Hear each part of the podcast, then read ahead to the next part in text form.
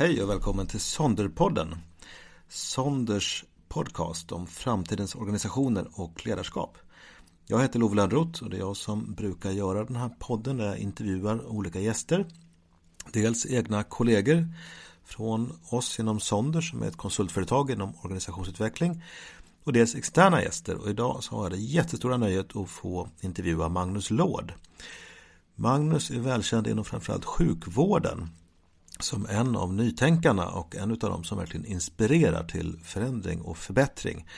Och jag sökte upp honom därför att hans tankar ligger väldigt nära de som vi själva inom Sonder tänker, nämligen att man behöver hitta sätt att jobba med självförbättrande verksamheter och gå mer mot organisationer som drivs av någon form av självledarskap och nya chefsroller.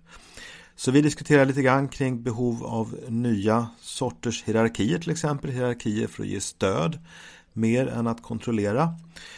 Och chefer som snarare är coachande än att de är administratörer och kontrollörer. Och lite grann hur man kan tänka kring att utveckla organisationer.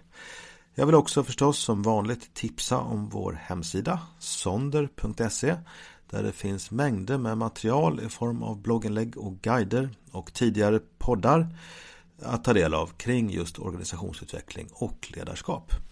Varsågoda, mycket nöje. Så. Ja, hej Magnus. Hej. Uh, trevligt att göra podd med dig. Tack så mycket. Och välkommen får jag säga till Sonderpodden även om vi sitter hemma hos dig. Tack, tack. Ja. Du, kan vi berätta lite grann om dig själv, vem du är? Ja, jag heter alltså Magnus Lord och eh, jag eh, hjälper och tränar ledningsgrupper att skapa välfungerande verksamheter kan man säga. Eh, framförallt i sjukvården. Jag har en brokig bakgrund. Jag är läkare men också civilekonom och civilingenjör och det kan ju låta alldeles förfärligt. jag läste inte allt detta på en gång utan jag började som ingenjör och ekonom en gång i tiden. Och fascinerades av ämnet hur man skapar riktigt välfungerande Eh, organisationer. Och det heter ju på svenska idag management. Ehm, och jobbade med det i näringslivet ett bra tag på 80-talet och framåt. Och sedan ehm, av olika skäl så sadlade jag om och eh, gick eh, läkarutbildningen och blev läkare. Ehm, och sen till min stora förvåning när jag kom ut som färdig läkare, vilket var ett fantastiskt yrke, så kunde jag med mina ögon se att sjukvården hade ett mer industriellt arbetssätt än vad jag någonsin tidigare sett i industrin. Vilket förvånade mig mycket. Och eh, efter ett tag så insåg jag att ska jag hjälpa till många patienter så är det bättre att jag försöker ändra det tänkandet eller det systemet. Eh, och det var klart ett svårt steg att ta att lämna kliniken för det var ett underbart yrke. Men, men eh, jag led av att se att vi hade alla våra människor, alla medarbetare, alla chefer var satta i ett dåligt system som vi har ärvt så mycket lång tid tillbaka. Så att det var bättre för mig, med min bakgrund kanske, att försöka ändra systemet. Så det har jag gjort nu i, i flera decennier. Ja, och vad var det du började på så att säga när du skulle börja ändra systemet? Du, du var läkare då någonstans i någon klinik eller? Eh, ja, jag var läkare och ehm, eh, ganska snabbt så blev jag ombedd att hjälpa chefer att eh, förnya och förbättra verksamheten. Så att jag halkade in på det ganska snabbt. Bland annat på Huddinge sjukhus där jag jobbade i något som heter processteamet. Ehm, på den tiden använde vi något som heter Turtle Quality Management och vi hade inte riktigt förstått chefernas betydelse. Så det slutade många gånger med att vi i det här teamet var ute och ledde förbättringsgrupper som gjorde fenomenala förbättringar. Jag tror ett 60-tal jättefina förbättringsprojekt. Men tittar man idag så tror jag knappast att någonting av det har överlevt. För det här står och faller med cheferna och chefernas engagemang. Så vad vi gör idag, eller vad jag gör idag, det är att träna chefer. Som i sin tur kan träna medarbetare att eh, låta dem göra förbättringar. För det är de som är experter på verksamheten. Mm. Så eh, det började på Huddinge sjukhus med ett jättebra team där och sen så har det bara fortsatt efter det. Så det är egentligen det du har ägnat åt de senaste, hur många år handlar det om nu? Ja, det är väl inne på 20 året nu i sjukvården. Någonting sånt. Och jag trodde att det skulle gå ganska fort därför att eh, den här filosofin som eh, vi försöker byta till den baseras på en väldigt tydlig eh, värdering om respekten för människan. Alltså det finns en humanism i den som inte finns i det gamla systemet. Och nu pratar jag inte om medarbetarna såklart som alltid har patientens bästa framför sig utan systemet som helhet, alltså hur man producerar vård om vi nu använder det ordet. Och, eh, så jag trodde att det här systemet, eller nya tänkandet, ganska snabbt skulle kunna ersätta det gamla. För det är så pass mycket bättre. Men det har inte varit någon lätt resa. Nej, och det är intressant för jag vet att jag lyssnade på dig första gången för något drygt år sedan vid en konferens. När du gav en del sådana exempel som lät rätt förskräckliga på just att man hade lyckats åstadkomma en fantastisk förbättring inom en verksamhet. Ja. Jag tror du hade flera sådana exempel dessutom. Ja. Och så kom det in en ny chef som inte fattade riktigt vad det var man hade gjort. Ja. Och, och, så liksom föll allting bara samman. Ja. Och, och, är det någonting som, som sjukvården, är, är sjukvården speciellt dålig på att ta vara på det som funkar? Eller är det mer att det är så stora organisationer så att det helt enkelt blir den här hierarkiska eh, lite stelbenta och, och internpolitiska eh, vad ska jag säga, systemfelen? Eller vad, vad, vad, ser du så att säga grundorsakerna till att det är, det är svårt att få det att funka? Um, um, om vi börjar titta på andra typer av branscher eller till och med till industrin som vi ligger som vi inom sjukvården anser ligger väldigt långt bort. Så tror jag att man har samma problem där och det finns ganska kända exempel på stora företag som har kommit mycket långt i bytet till det nya och sen blir uppköpta av en koncern och sen så eh, rinner ut i sanden. Och, och ett sånt, eller inte ett exempel på det, men ett exempel som är intressant att följa nu i industrin. Det är till exempel Scania. Som ju många har betraktat som nummer ett i Sverige inom den nya filosofin, respekten för människan och, och eh, frigöra den kraften som finns hos medarbetarna. Och som är uppköpta eh, av vad jag fått berättat för mig, ett, ett företag som har en kanske en annan bakgrund, en annan kultur. Och det ska bli mycket spännande att se om, om eh, den här positiva kulturen i Scania får möjligheten att överleva. Ja. Eh, sen så har vi ett, eh, utöver att vi har ett ganska, eller ärvt ett ganska ålderdomligt industriellt system i sjukvården så har vi ett problem till. Och det är den här nedvärderingen av chefskapet som yrke. Vi kallar ju våra chefer för administratörer. Men chefer är inte administratörer. Man kan säga det på lundensiska så blir det ännu allvarligare. Chefer är icke administratörer. Utan vi har jätteduktiga administratörer i sjukvården som eh, i form av ekonomer och HR-personal och så vidare som ska sköta administrationen och chefer ska göra någonting annat, nämligen att träna medarbetare att utveckla verksamheten och se till att föra in energi i förbättringsarbetet och skapa de färdigheter som behövs. Och eftersom vi har nedvärderat chefsyrket i så många år så räcker det att man byter chef en eller två gånger. Och det kommer in någon ny som inte har de här kunskaperna. Och då rinner det ut i sanden. För jag tänker på min erfarenhet. Jag, ska säga, jag har inte jobbat. Jag har jobbat lite grann med landsting. Men jag har framförallt jobbat inom apoteket. Eh, som projektledare och konsult där. Och sen även en del andra sen större offentliga organisationer. Och det jag kan se med cheferna är ju att en rörelse har varit att man dels gör så att cheferna får allt större eh, avdelningar och enheter som de är chefer för. Ja. Inom apoteket när det var monopol så gjorde man så att man gick ifrån att ha apotekschefer till att ha apoteksgruppschefer. Så att liksom det var en chef som fick flera apotek. Och, och det var ju en rationalisering. Man slapp betala lika mycket chefslöner. Mm. Och så, det är ju den rörelsen jag har sett genom stora förvaltningar också. Att man ser när det börjar bli väldigt många chefer och man börjar räkna lönekostnader så ser man, åh här kan vi rationalisera. Och sen så blir det ju så att cheferna blir ju ofta också någon sorts samverkanspunkt. Det vill säga allting som ska på något vis föras över enhetsgränserna samlas hos en chef som ska ta ställning och besluta. Och då hamnar ju chefen till slut lite grann som en sån här stämpel dyna sätta sin ja. stämpel på olika beslut och administrera och hinner inte jobba som du säger med ledarskap. Jag kan säga att det, det, jag hade själv ett jättestort projekt inom apoteket där vi fick tillsätta det vi kallar för förändringsledare som var oftast då någon sån här andre man eller andre kvinna ja. inom ett apotek som fick liksom sköta det här ledarskapet som krävdes för att få till stånd en, en förändring. För att det, det, det gick inte med de chefsrollerna de hade där. Så jag tänker, det är, det är en, kan det vara en grundorsak när rationaliseringsiven eller är det en felsyn på vad chefen bidrar till? Ja, det är en, eh, jag håller med att det är en total felsyn. Och, och jag argumenterar ju ofta för att det behövs fler chefer och då får ju folk fullständigt spader. Men det är inte den typen av administrativa eh, beslutande chefer som vi behöver mer av. Utan i de nya verksamheterna som vi ser så har hierarkin en annan roll. Från att ha varit ett, en, en hierarki av beslut som man har fått mandat uppifrån så är det en hierarki för att ge stöd. Och det är mandatet för att ge stöd, om man har det, så kommer det nerifrån beroende på ens kompetens att ge stöd. Och det är klart att eh, om vi tittar på hur, hur stor andel coacher som behövs så att säga för att få en, en, en rörelse att börja röra på sig eller en verksamhet att börja röra på sig så behövs det ganska mycket kompetensöverföring och stöd och uppbyggande av färdigheter. Så idag när man tittar på teamstorlekar, de här mest moderna verksamheterna, de experimenterade med tiomannateam. Men redan där börjar man se att den enskilde medarbetaren inte riktigt kan se hela sin roll och den egna betydelsen blir svårare. Så att man är väl nere mot femmannateam nu. Och där hittar vi inte den första chefen, men där finns en teamledare. Och sen kanske den första linjens chef återfinns på 20 personers nivå ungefär.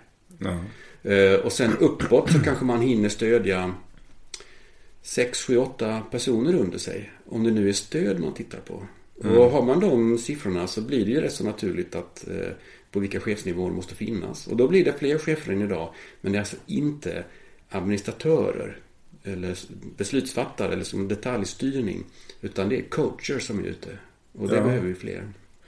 Jag intervjuade för några poddavsnitt sen en kille från Spotify som var, var, chef inom deras verksamhet i San Francisco. De har ett kontor där och han visade just deras struktur med mängder med coacher. De har ju ja. en, en oerhört coachande organisation så att säga som organisationsmodell. Och det låter ju som att det är någonting sånt egentligen. Eh, och det har ju vuxit fram mycket när man har den här rörelsen mot agila organisationer. Och ja.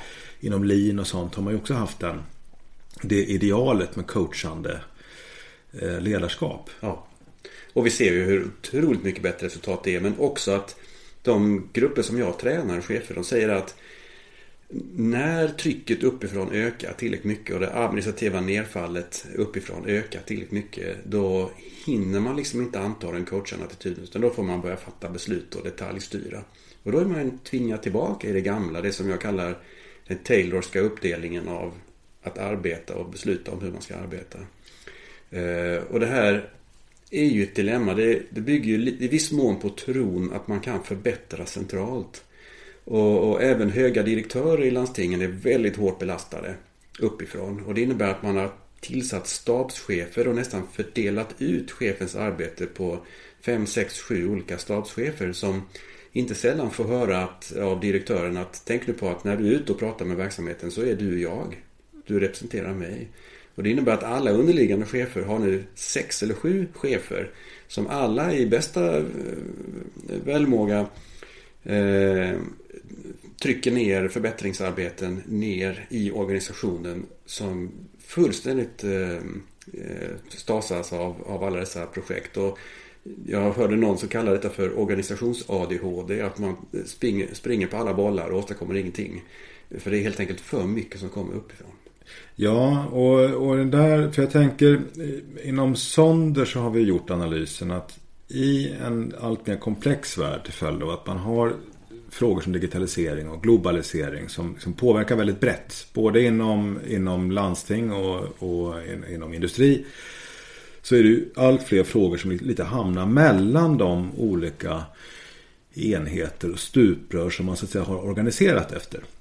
Och där sitter ju väldigt många i dilemmat då att det blir cheferna som, som sitter och har på något sätt mandatet att jobba över hela kartan. Eh, Medan folk längre ner i organisationen de liksom jobbar med sin tårtbit och har lite svårt. Och där någonstans så, min känsla i alla fall, det är just det att feltänket är när man liksom från högsta toppen ska trycka ner förändringsförslag och idéer och sånt. Utan det enda sättet att göra det på är egentligen att organisera på sånt sätt så att folk där ute kan liksom mer dynamiskt utveckla verksamheten. Så att vad vi pratar om mycket hos oss det är ju det här med självledarskap och mm. liksom försöka se andra vägar än att ha till exempel coachande chefer. Det är också intressant. För jag tänker att en, ett alternativ till att ha chefer som coacher det är att man har kollegor som coachar varandra. Ja.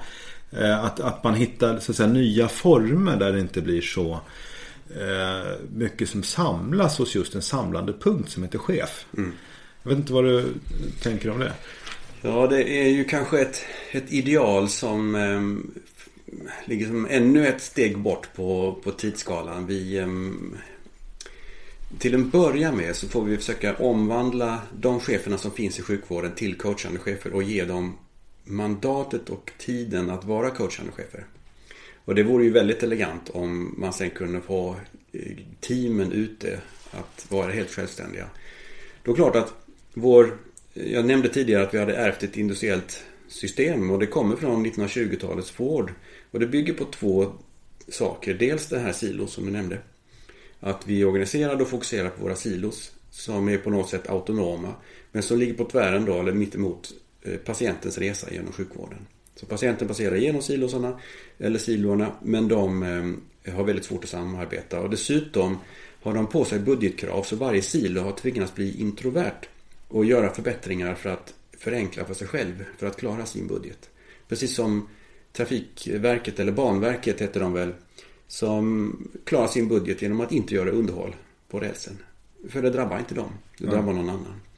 Så det är det ena, våra silos. Och det andra är den här taylorismen, att tron på att det är någon annan än medarbetarna själva som ska utveckla verksamheten. Att beslut om verksamheten ska fattas av någon annan än medarbetarna själva. Och det är ju ett tillitsproblem. Och det har inte alltid varit så. Det är ganska nytt ju då. Taylor uppfann detta på början på 1900-talet och vi sitter fast i det sedan dess. Eh, så det är de två delarna vi måste ta tag i. Precis som du säger så sitter de ihop. Och um, vi måste börja föra tillbaka besluten om hur man ska jobba till de som arbetar, medarbetarna själva. Men då behöver de en kompassriktning. Om de ska kunna fatta beslut eh, om Eh, Eh, och få till bra patientresor eller bra flöden eh, så måste de ju veta vart vi ska. Annars så får de ju bolla upp frågan och det får fattas beslut högre upp. Så cheferna abdikerar ju inte men har en jätteviktig uppgift att peka ut kompassriktningen. Vart ska vi? Mm. Jag, jag, tänker också på vad man kan göra åt de här olika problemen. För vad jag tycker jag ser när jag är ute, jag jobbar ju mycket med myndigheter bland annat, det är ju att den första åtgärden som första liksom, ryggmärgsreaktion när man ser att vi har problem det är ju ofta att det blir åtgärder av typ företagshälsovård till exempel. För att ja. det liksom där dyker upp i form av utbrändhet och sjukdomsfall och så vidare. Och sen har man till exempel ledarcoachning. Och, och utvecklingssamtal och sånt där. Individuellt inriktade åtgärder. Som jag skulle säga med lite krass att det, det, det, det, ger ingen långsiktig effekt. Annat än kanske ibland lite grann för individen. Tillfälligt blir liksom krusningar, krusningar på ytan. Sen vad jag tycker nästa steg det blir på något sätt att man börjar attackera strukturen. Men då blir det också ofta av typen att man ska göra en organisationsöversyn. Man gör om lite organisationsrut. Man tänker det är där felet sitter. Men det jag kan se är att det är så vansinnigt mycket som hamnar emellan de här två ytterligheterna. Jag vet inte, vad, vad, vad tänker du kring så att säga, grundorsaken? Om vi tittar på vad, för att komma åt själva problematiken i grunden och inte bara hålla på och joxa runt lite på ytan. Vad, vad är det man behöver göra? Att det, finns, det är så mångfacetterat detta. Men jag brukar... En aspekt att börja med är att fråga sig vad är det som avgör resultatet? Så vad är det som avgör vilken kvalitet vi har och vilka, vilken tillgänglighet vi har och så vidare. Produktivitet. Eh, och det som avgör resultatet det är hur man gör. Det är alltså våra arbetssätt. Det är otroligt banalt men det är hur man gör som avgör hur det går. Så eh, då får vi se vad är det som påverkar arbetssätten? Ja, det är, finns ju en, en hel mängd faktorer. Vilken kompetens man har och vilken kultur det är och om medarbetarna får lov att utveckla dem. Organisationsschemat har ganska liten påverkan på arbetssätten. För en omorganisation innebär ju att man tar ett arbetssätt och så flyttar man det till en annan ruta eller en annan ort. Och där fortsätter samma arbetssätt och ger precis samma resultat som innan. Minus lite energi eftersom omorganisationer tar energi. Så att jag brukar inte rekommendera att man gör omorganisationer det, det, finns organisationsformer som, eh, som försvårar eller underlättar förbättringsarbete men det är inte särskilt mycket. Så det saknas ett antal färdigheter i verksamheten och det är färdigheten hur man styr och hur man förbättrar och hur man ser våra patientresor och gör dem bättre och bättre. Och det är de färdigheterna som måste byggas. Och, och det är, vår erfarenhet är och även i forskningen ser vi att det är medarbetarna som är experterna på verksamheten, experterna på arbetssätten och dagligen ser de problem vi har. Så det är de som måste jobba med dem. Och då blir chefernas roll en annan och det blir att bygga de här färdigheterna som behövs. Så, men vi kan också se att eh, något som är gemensamt för nästan alla stora verksamheter som har lyckats, det är att de har eldsjälen i toppen. Och det är en rätt intressant forskningsfråga. Är det lönt att börja överhuvudtaget om man inte har eldsjälen i toppen? Och det ser vi i alla de här stora sjukhusen som har kommit riktigt långt. Att det är deras högste chef som är den som har drivit detta personligen. Mm. John Toussaint och Gary Kaplan och, och de andra. Så ska man börja där? Och i så fall hur övertygar man den högste chefen? Ja, det är intressant. Samtidigt tänker på, jag hade ett intressant samtal för några år sedan med vet du, Lasse, jag tror att det är Lasse Molin om jag inte minns fel, som hade varit personalchef på Securitas. Som berättade om Securitas resa när de började sitt förbättringsarbete på 80-talet. Ja. Securitas var en ganska sömnig stor väktarkoncern då som gick rätt dåligt. Eh, och lite vilade på gamla lagrar. Men han beskrev just hur han och ett gäng mellanchefer satte igång det stora förbättringsarbetet som sen när Melker Schörling kom in som vd som han liksom så att säga, lyfte upp mm. och, och vidareutvecklade. Men, men rörelsen började inte med vdn eller med, med så att säga grundaren utan det började med ett gäng chefer som var rätt trötta på det sätt man funkar på och satte igång så att säga ett arbete som naturligtvis var avhängigt sen att, att de bytte chef så att de fick in en chef som liksom mer förstod och kunde ta det vidare till, till skala upp det och byggde en enorm framgång också ja. genom det. Och jag tycker jag har sett fler sådana exempel att det trots allt finns fall. Men det bygger ju ofta på att man, man får in en högste beslutsfattare vid någon tidpunkt som, som ser och förstår att men det här är, om inte jag minns fel så är även Disney-koncernen ett sådant fall där man där, som, som är rätt berömt när de fick in en väldigt framgångsrik vd.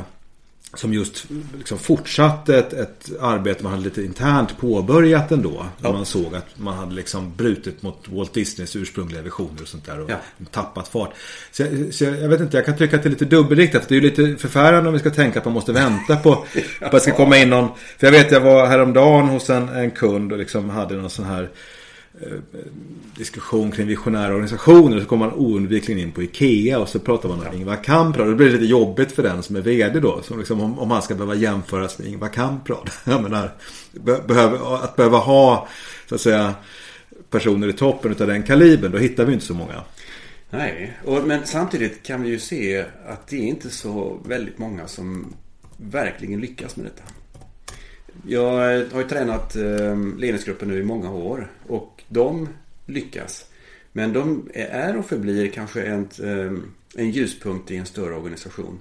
All litteratur om change management handlar ju i stort sett om hur man förändrar neråt. Men jag, du får gärna tipsa mig om du hittat någon bok hur man förändrar uppåt. För så länge man inte gör det, om man tar tur att det kommer in en märkeskör som kan ta detta till nästa nivå. Så, så är det ju svårt att ta det uppåt. Men det är inte omöjligt. Och jag har sett det ske också. Eh, men man måste få med sig högsta chefen. Annars blir det svårt. Ja. Så genom goda exempel och, och, att bjuda ut chefen. Det som styr på alla nivåer, det som styr eh, beteendena. Det är ju hur en, den chefen gör, ens chef gör. Och eh, det som styr första linjen chefens eh, beteenden det är ju andra linjens chefsbeteende. Någonstans kommer man till toppen och där styr ju istället den personens övertygelser. Så är man övertygad om att man måste detaljstyra för att få saker att fungera så kommer det att forma hela verksamheten. Ja. Och då är frågan hur ändrar man sina övertygelser? Och det, det finns det ju rätt så mycket forskning om. Och då säger man att de sitter så djupt så man måste i praktiken själv ha provat och se resultaten. För att helt enkelt bli överbevisad om att det jag trodde innan stämde inte. Nej. Så därför behöver de högsta cheferna vara ute i verksamheten i de här eh, delarna som har börjat och se resultaten med egna ögon och låta sig övertygas och sen kan man sprida det till resten.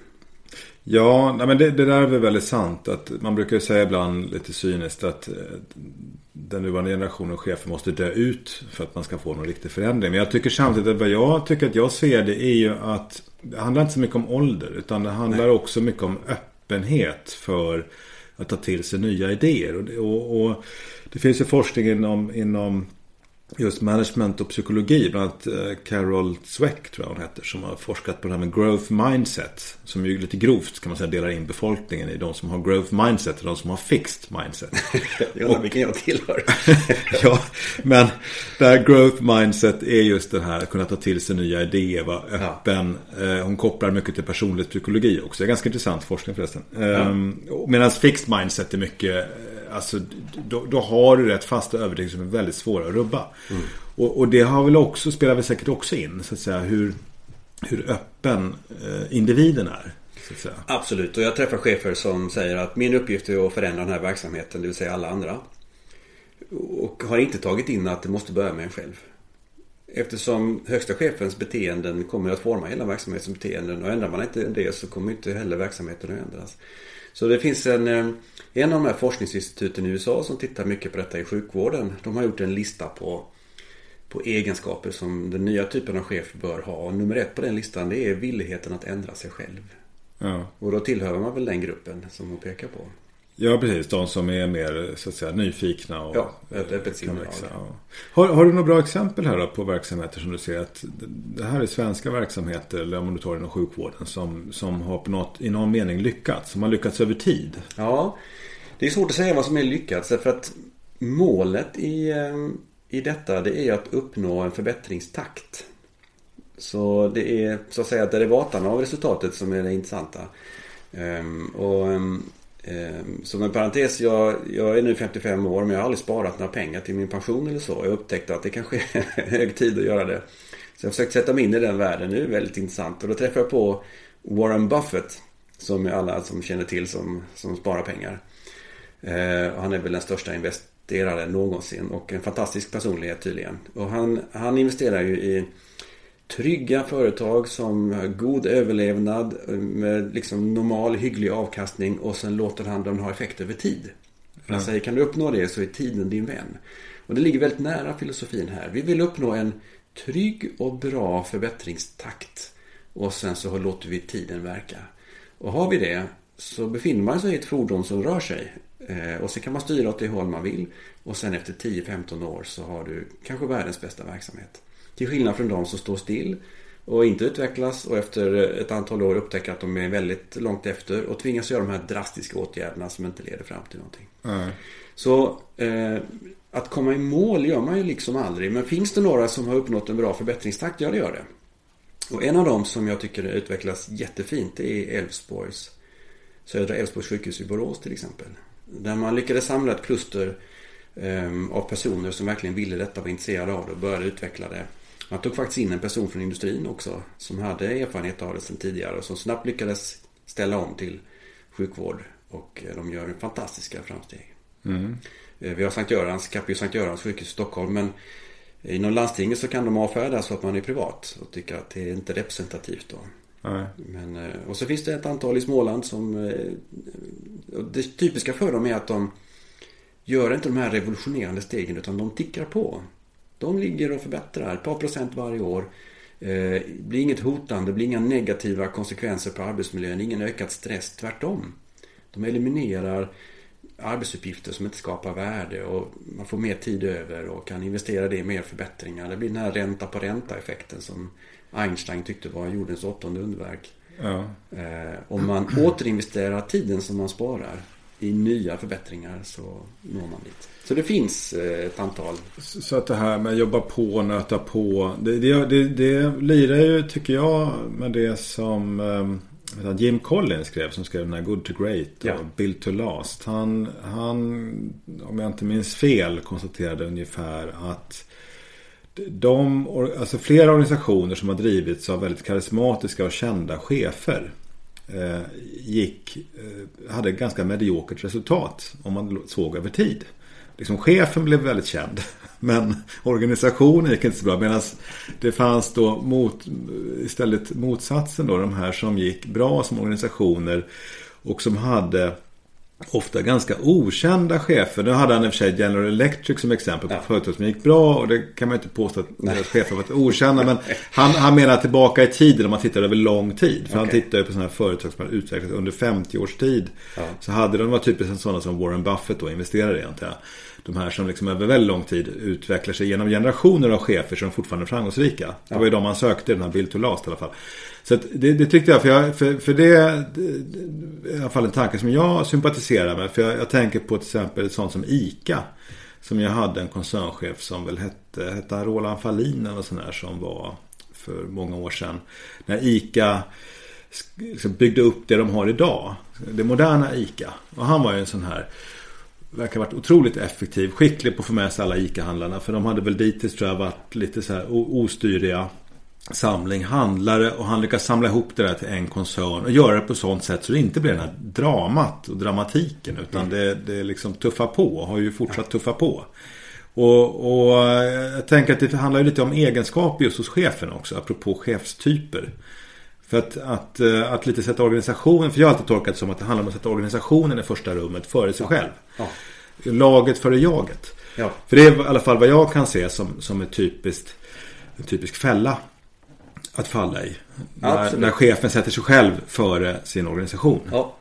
Och, och jag tror det är mycket klokt. Och, och, i kombination med, jag hade en gång en tjeckisk chef som, han pratade så fort så jag förstod inte vad han sa. Men en sak förstod jag vad han sa men, eh, men förstod inte innebörden av det. Det var att han sa Magnus du måste lära dig att det bästa är det godas fiende.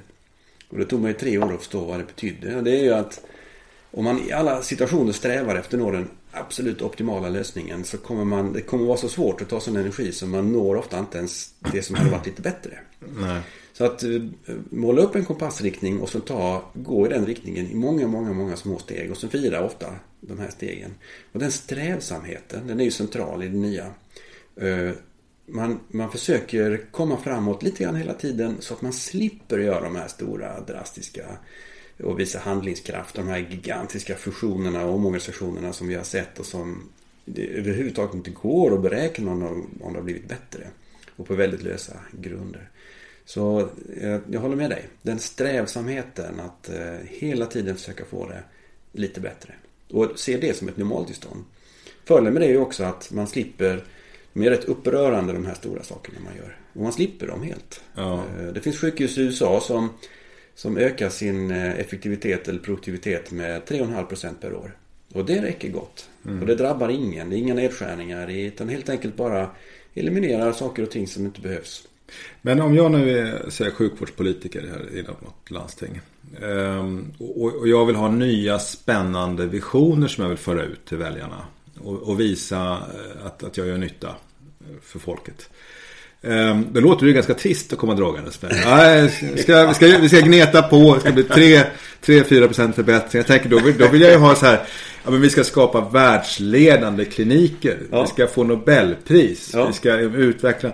Är inte det lite också en eh, symptomatiskt. I alla fall vad jag har sett inom sjukvårdspolitik. Att det liksom blir lite den här vad ska vi kalla det för, prestigetänkande som, som också är ett skäl till att man gärna vill ha stora, eh, rejäla liksom, grejer som händer. Det är det.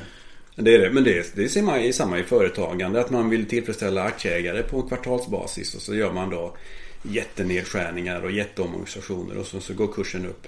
Istället för som de riktigt duktiga att vara strävsamma och ticka på med 3% per år eller till och med 10% per år. Men jag, jag eh, det finns ju saker man kan göra som är rätt häftiga och det är just att jobba med flöden, alltså patientens resa. Och där eh, när jag föreläser så berättar jag några fall då när man har gått från fem veckors eh, utredning till en timme till exempel. Så vill man ha rubriker och ta sig igenom informationsbruset så finns det ju grejer man kan göra utan att eh, göra de här stora omorganisationerna och drastiska lösningarna. För många team kan mycket snabbt korta eh, ledtider och väntetider och öka tillgängligheten dramatiskt om man tittar på flödena.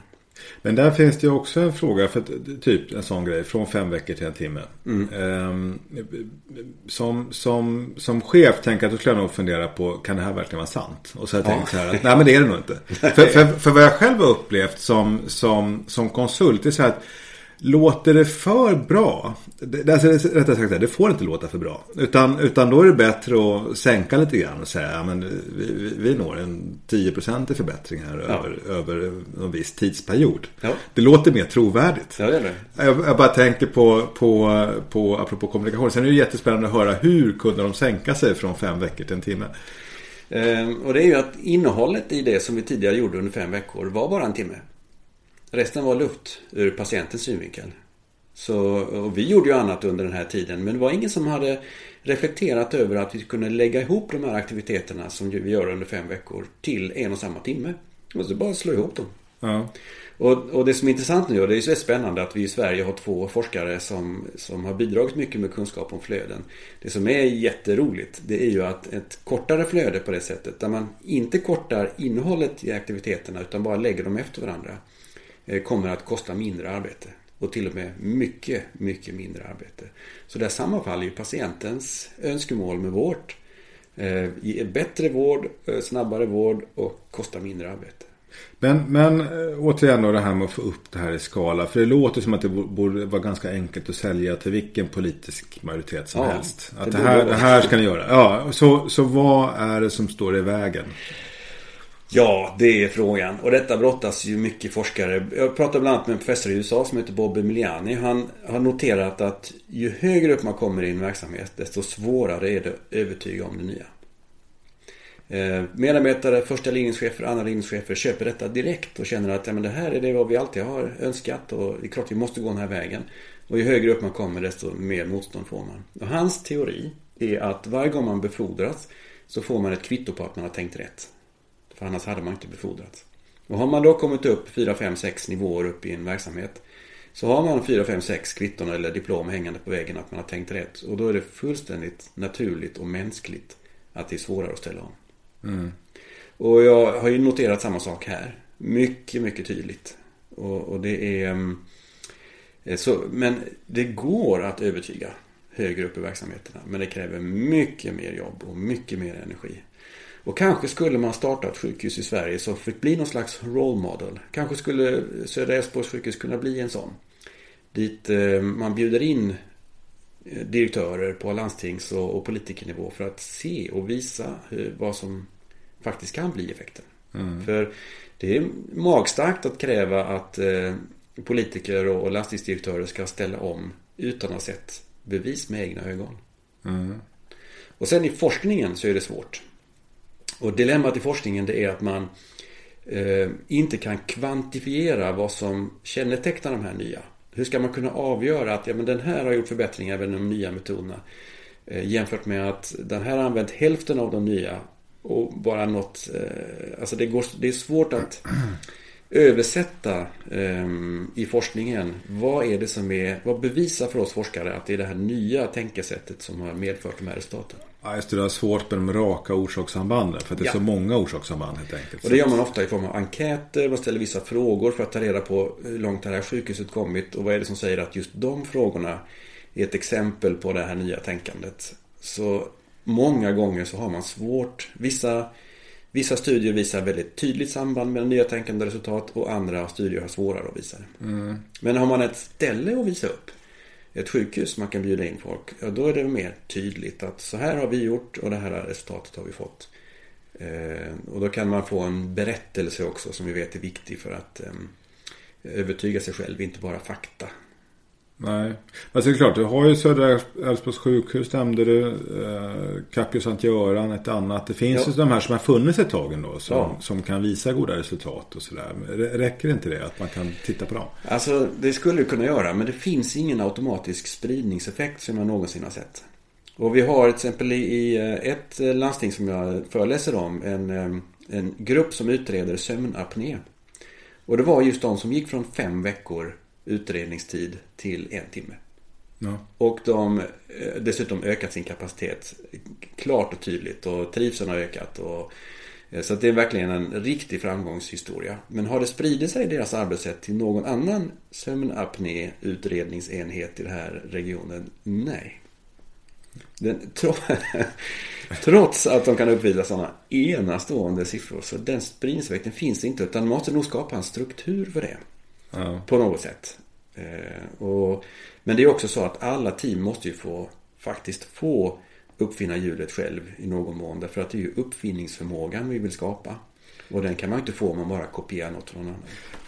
För jag kan känna att vad vi är inne på är det här problemet med att skala upp. Att, att få någonting från, som man vet, det här funkar så att säga i, på, på mikronivå, på kliniknivå eller på, kanske på sjukhusnivå. Men liksom att skala upp det och liksom få det större. Det, ja. det, det är klassiskt. Och som managementkonsult så att det, det man egentligen gör eh, delvis, om man ska avslöja lite så professionella yrkeshemligheter då, det är, det är ju på något vis att bygga luftslott i, i, i meningen att här har vi en modell som, som jag säljer som kommer funka med de här verktygen som kommer funka. För jag, jag undrar om det inte också finns en, någonting där att att jobba med. För vad jag slås av, jag har träffat, eh, bland annat jag tänker på, du jobbade med Danderyd, vad hette hon? Marion Lindholm hette som var kvalitetsansvarig som jag träffade för några år sedan. Liksom. Jag hade lite projekt inom landstinget. Så här man märker att det finns jätte, jättemånga goda exempel. Jättemånga bra grejer som görs initiativ och sådär.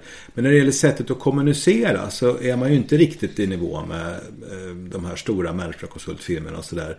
Som ju har en väl liksom, insmord apparat för liksom, hur man säljer in de här stora eh, stora idéerna. Så jag, jag funderar på idéförsäljning. Är inte det en Jo. Någonting man skulle behöva ägna sig mer åt och kunna liksom klä de här idéerna i rätt språkbruk. För att jag kan ju bara notera att det finns ju jättemånga som säljer koncept som jag i mina ögon är lite katastrofala då om man kollar på resultat. Ja. Som innebär liksom att man ritar ännu fler rutor och blir ännu mer komplext och så vidare och så vidare. Men det, och det köper man. och gör. Så jag bara funderar på, går, går det inte att hitta något sätt att få, få in det här i? Det är en intressant tanke faktiskt.